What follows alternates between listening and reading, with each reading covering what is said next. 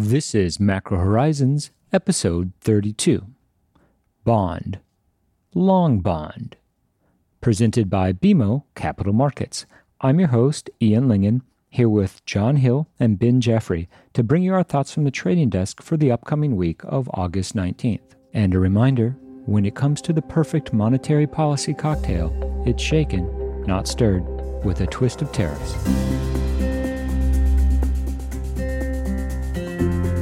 The views expressed here are those of the participants and not those of BMO Capital Markets, its affiliates, or subsidiaries.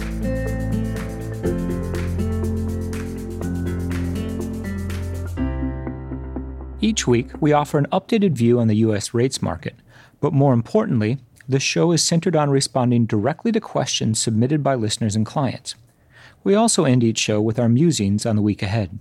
Please feel free to reach out on Bloomberg or email me at ian.lyngen at bmo.com with questions for future episodes.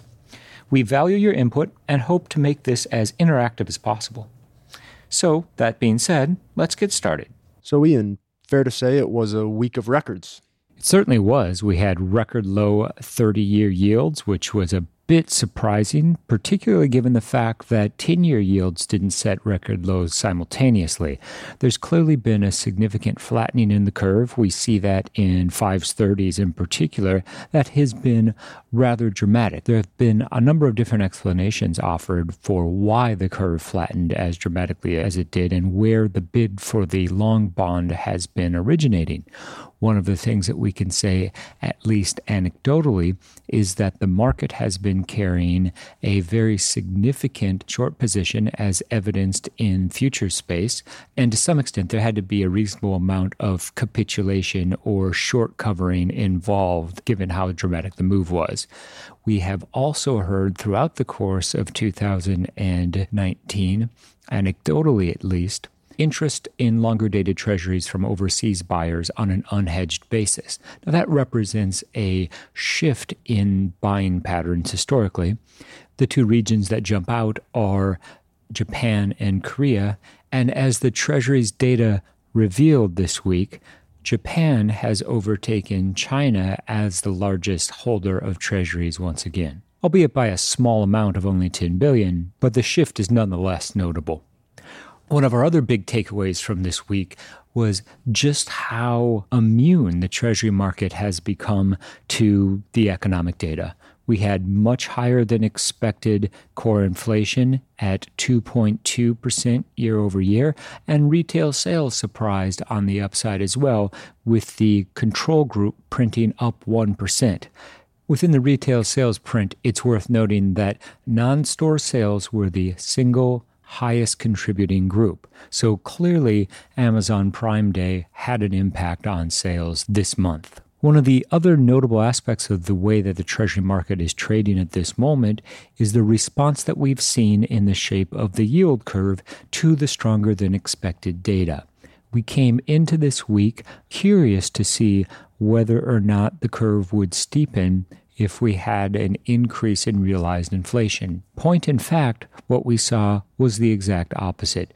We saw a reasonably strong flattening bid as the market interpreted higher than expected inflation as constraining the Fed's ability to be more aggressive in their rate cutting ambitions. And all of this with the backdrop of the on again, off again trade war. To say that there have been conflicting messages about the prospects for a near term trade deal would be to understate the fact. Whether they were headlines out of Beijing or from the White House, it is unclear at this moment even when the next meeting is going to be let alone how long this entire process is going to take. So, in that context, to see 10 year yields dropping as low as 147, admittedly within striking range of the 132 record low, really isn't that surprising. What continues to perplex us, frankly, is the shape of the yield curve and its responsiveness to upside data surprises. This is the first episode of Macro Horizons in the wake of a twos tens inversion.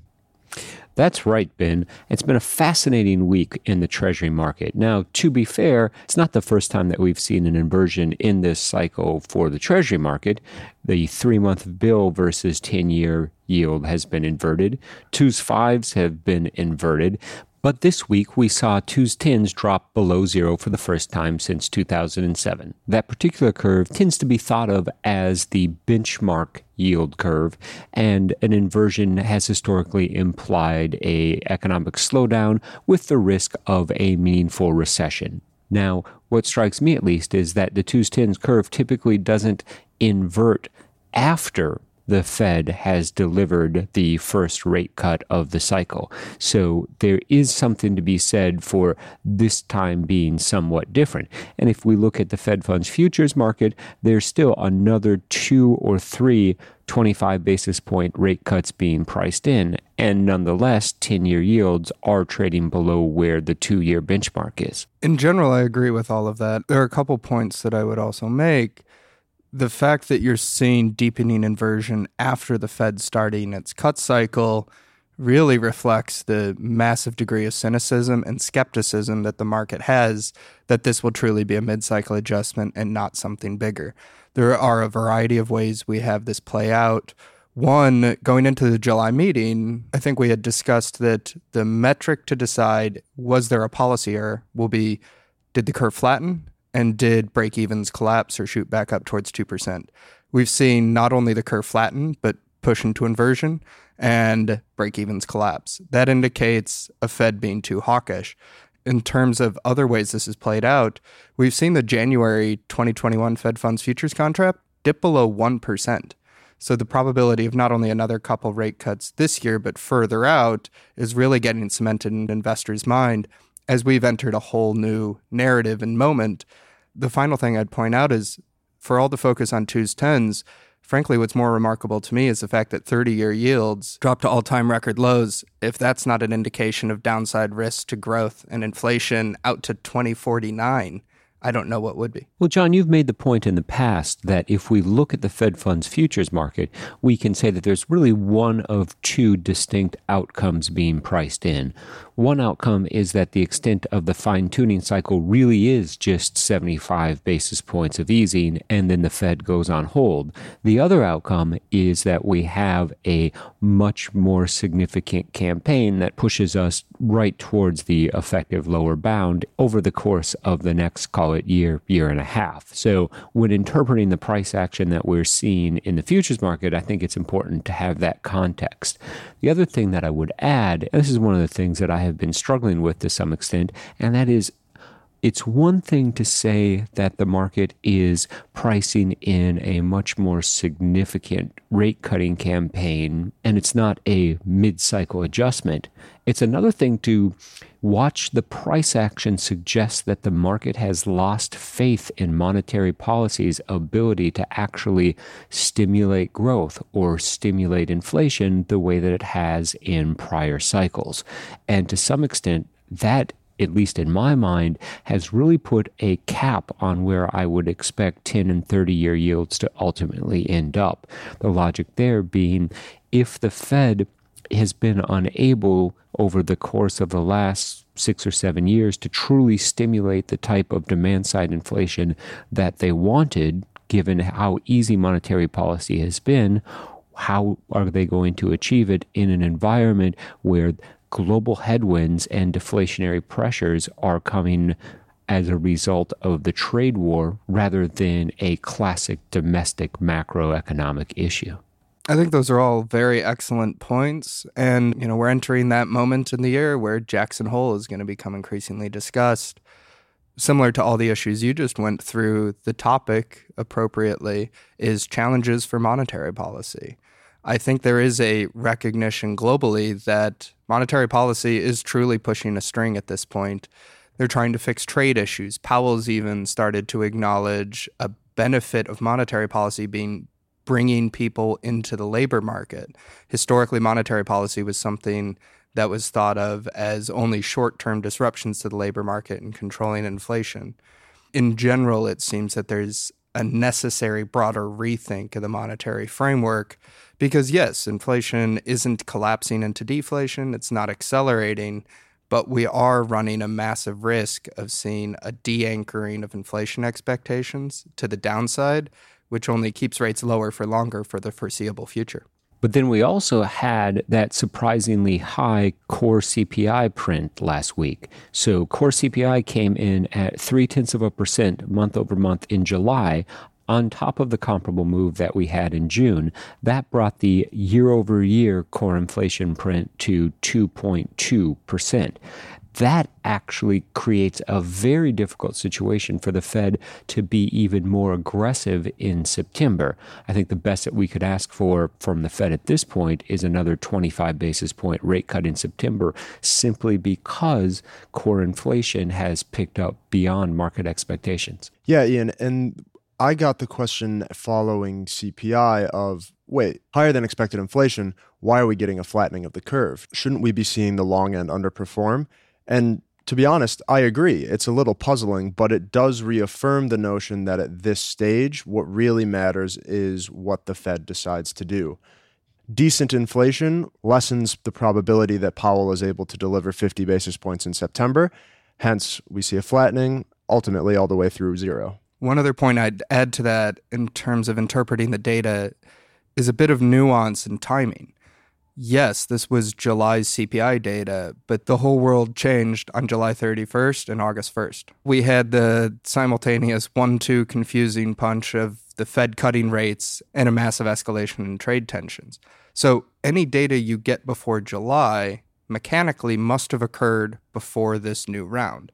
So something I've been struggling with is how much weight do we put on economic information that occurred beforehand the problem, though, is we won't get updated solid reads on August, September, where the true impact of the recent equity market volatility, tighter financial conditions, heightened uncertainty plays out until August, September, perhaps even into October. So we're kind of in a period of, yes, July looked great in core CPI terms, but we also just had something that shifted the underlying tectonic plates a little bit. How does that play out going forward? I can't imagine the past few weeks have been positive for economic momentum. So, do you think it's fair to say, come the meeting on September 18th, that the Fed is going to want to exercise caution? And now that's intentionally ambiguous because is exercising caution being more accommodative or more cautious in being too accommodative? Well, I think that that's actually the point that Powell is really going to be struggling with. What the situation that's developed over the course of the last couple of weeks has done is it has given the Fed a way to outdove the doves, and that is not deliver just a 25 basis point rate cut, but to up the ante to 50 basis points.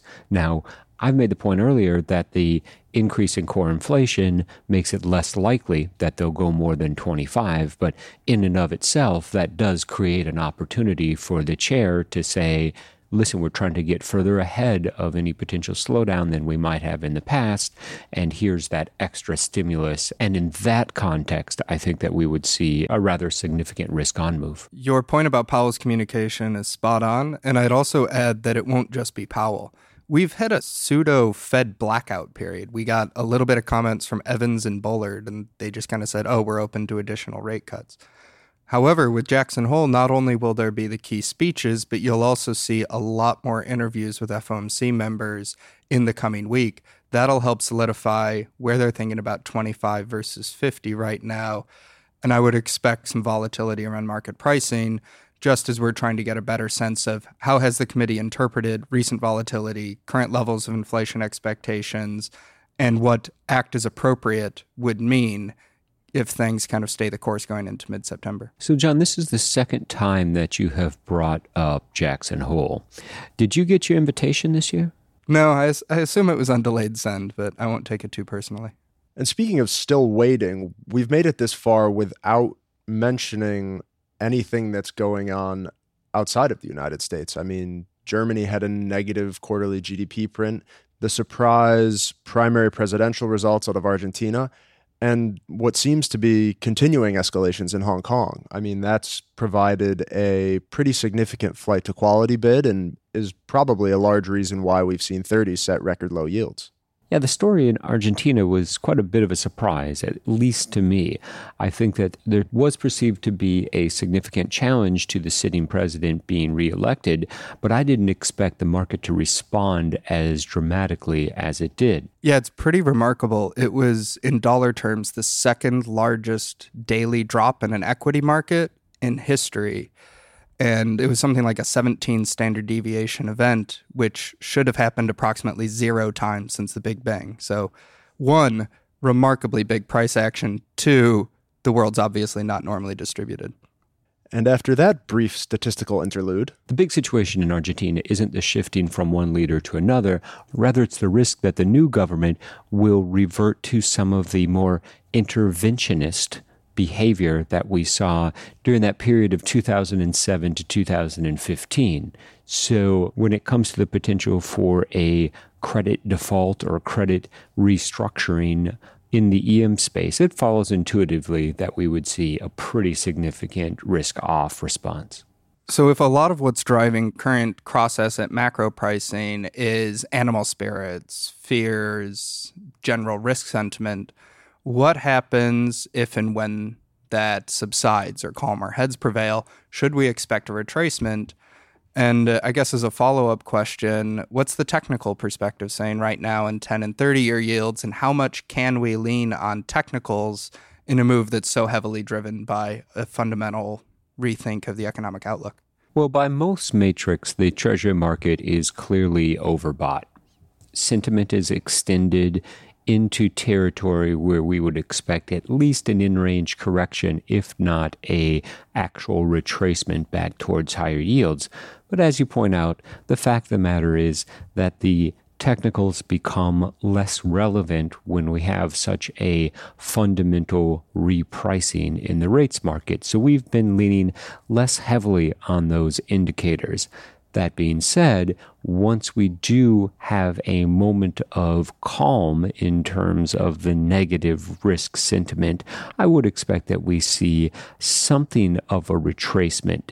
What I'm more concerned about, however, is that given the negative yield environment for such a large section of the global sovereign debt market, that any episode of risk on will actually translate through to higher yields in the front end and exaggerate the flattening or inversion that we're seeing in the curve. And I would put air quotes around retracement. I think the level that we can see yields back up to has slowly drifted down over the spring and summer as these revelations that we've discussed have kind of played out.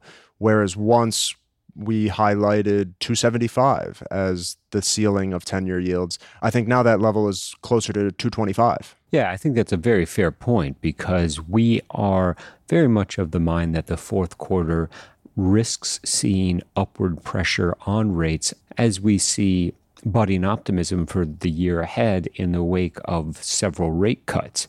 However, that goalpost certainly has been lowered whereas 250 might have seemed very conceivable when 10 year yields were at 2%. We're now far more likely to see 150 10 year yields long before we see 250 10 year yields. But that doesn't preclude a period of bearishness once all the dust settles. An observation we've made is that back in 2012, there was a sense of when are we ever going to see yields this low again? Where post crisis in a QE environment, obviously we can't go lower from here. I guess I'd kind of flip that observation on its head and say, when's the next time we might see 10 year yields at 3%? Outside of tail scenarios, in my opinion, it might be quite some time. Yeah, John, and you haven't even mentioned the fact that the Fed is starting to do buybacks. Oh, I love buybacks. Perhaps this is a uh, John splainable moment. Yeah, so on that note, the Fed is buying treasuries again in the secondary market, those aren't buybacks. They're not buying back anything. A buyback is when treasury buys back some of their debt. They did this in the early 2000s when they had a surplus. Sometimes this happens around the debt limit if they need to reduce the amount of outstanding. But what is currently happening is not a buyback. They're not buying back anything. It's more like a little quantitative easing program in the sense that assets that were previously dedicated to MBS are being rotated into the treasury market. So this is an outright purchase in the secondary market, not a buyback. And the reason this is important is it depends on the counterparty. Treasury does buybacks, the Fed does outright purchases or quantitative easing. Understanding who's actually making these purchases matters for the mechanics and therefore consequences of what this flow will do to the treasury market. But it's only $20 billion a month spread out over all maturities, correct? Yeah. And that's why incrementally this should tighten Treasury OIS spreads, but this isn't a game changer by any means. So the Fed is just buying it back. I mean, if you want to assume the Fed and Treasury are actually one secretive big organization, yeah, sure, they're all doing buybacks. Wait, they're not? And thus concludes this week's installment of the John Hill Monetary Policy Semantics Rant. In the week ahead, it's a very typical late August week. We have very little economic data on the calendar. In fact, the highlights actually include existing home sales and new home sales. So it's safe to say there is very little expected from the real data that would recast the market's expectations for where we are in the business cycle. More importantly, we hear from the Fed. We have the FOMC minutes on Wednesday afternoon, as well as Jackson Hole. And Jackson Hole is a great opportunity to really set the stage for what the market should be expecting when the FOMC meets again in September. Our baseline assumption is that we're going to see another 25 basis points in September. And if there are real prospects for a half point cut, the stage is likely to be set for that later this week. One of the policy transitions that has been on our mind for the Fed is a move toward price level targeting or an average year over year core inflation objective. Given what's gone on on the trade war front, we find it difficult to imagine that Jackson Hole will be the venue at which any major announcement on price level targeting is made. Nonetheless, it could still end up being topical. One of the broader questions that we've received quite a bit recently is whether or not the Fed can actually do anything to change the economic prospects domestically as well as abroad. Has the Fed run out of monetary policy tools that can truly stoke inflation this late into the cycle? Perhaps that's a topic that gets addressed, especially given the conference's official topic, which is challenges to monetary policy. All this suggests that the Treasury market is going to be in a bit of a holding pattern until we get to Friday. In terms of yield levels that we're watching, obviously 147 is going to be important resistance if the market does end up finding a reasonably strong bid. In the case of a sell off in 10 year yields, we'll be watching the 21 day moving average, which corresponds well with that 160 to 165 zone. As for the shape of the yield curve, Again, we've been very much focused on timing the cyclical re-steepening of the curve. However, the fact we have seen the curve invert puts a lower bound at roughly zero for the time being, and we'll be watching attentively to see the market's response to any material shift or transition on the policy front, both monetary policy as well as trade policy from the White House. We've reached the point in this week's episode where we'd like to offer our sincere thanks and condolences to anyone who's managed to make it this far. And with only a few summer weekends remaining, we'll concede that rate strategy is most bearable when enjoyed near a barbecue or a large body of water.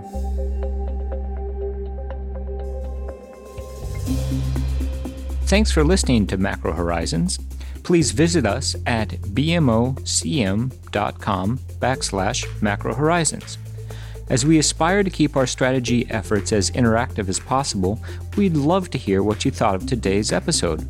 Please email me at ian.lyngen at bmo.com. That's I-A-N dot L-Y-N-G-E-N at bmo.com.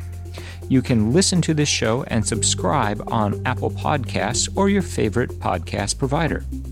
This show and resources are supported by our team here at BMO, including the FIC Macro Strategy Group and BMO's marketing team. This show has been produced and edited by Puddle Creative.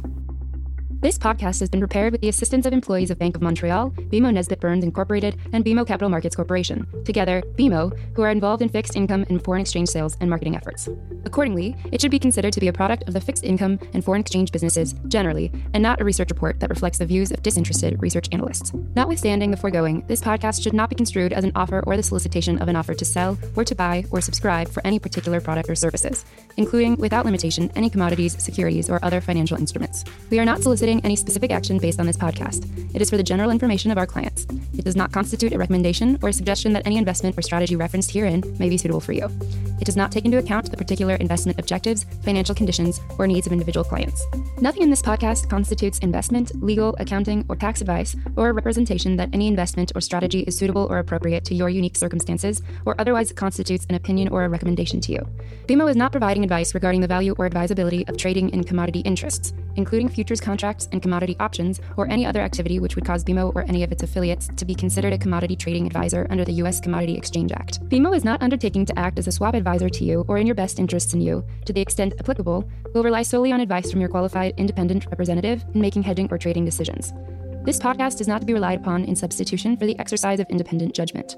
You should conduct your own independent analysis of the matters referred to herein, together with your qualified independent representative, if applicable. BMO assumes no responsibility for verification of the information in this podcast. No representation or warranty is made as to the accuracy or completeness of such information, and BMO accepts no liability whatsoever for any loss arising from any use of or reliance on this podcast. BMO assumes no obligation to correct or update this podcast. This podcast does not contain all information that may be required to evaluate any transaction or matter, and information may be available to BMO and or its affiliates that is not reflected herein. BMO and its affiliates may have positions, long or short, and affect transactions or make markets in securities mentioned herein, or provide advice or loans to, or participate in the underwriting or restructuring of the obligations of issuers and companies mentioned herein. Moreover, BMO's trading desks may have acted on the basis of the information in this podcast. For further information, please go to bmocm.com slash macrohorizons slash legal.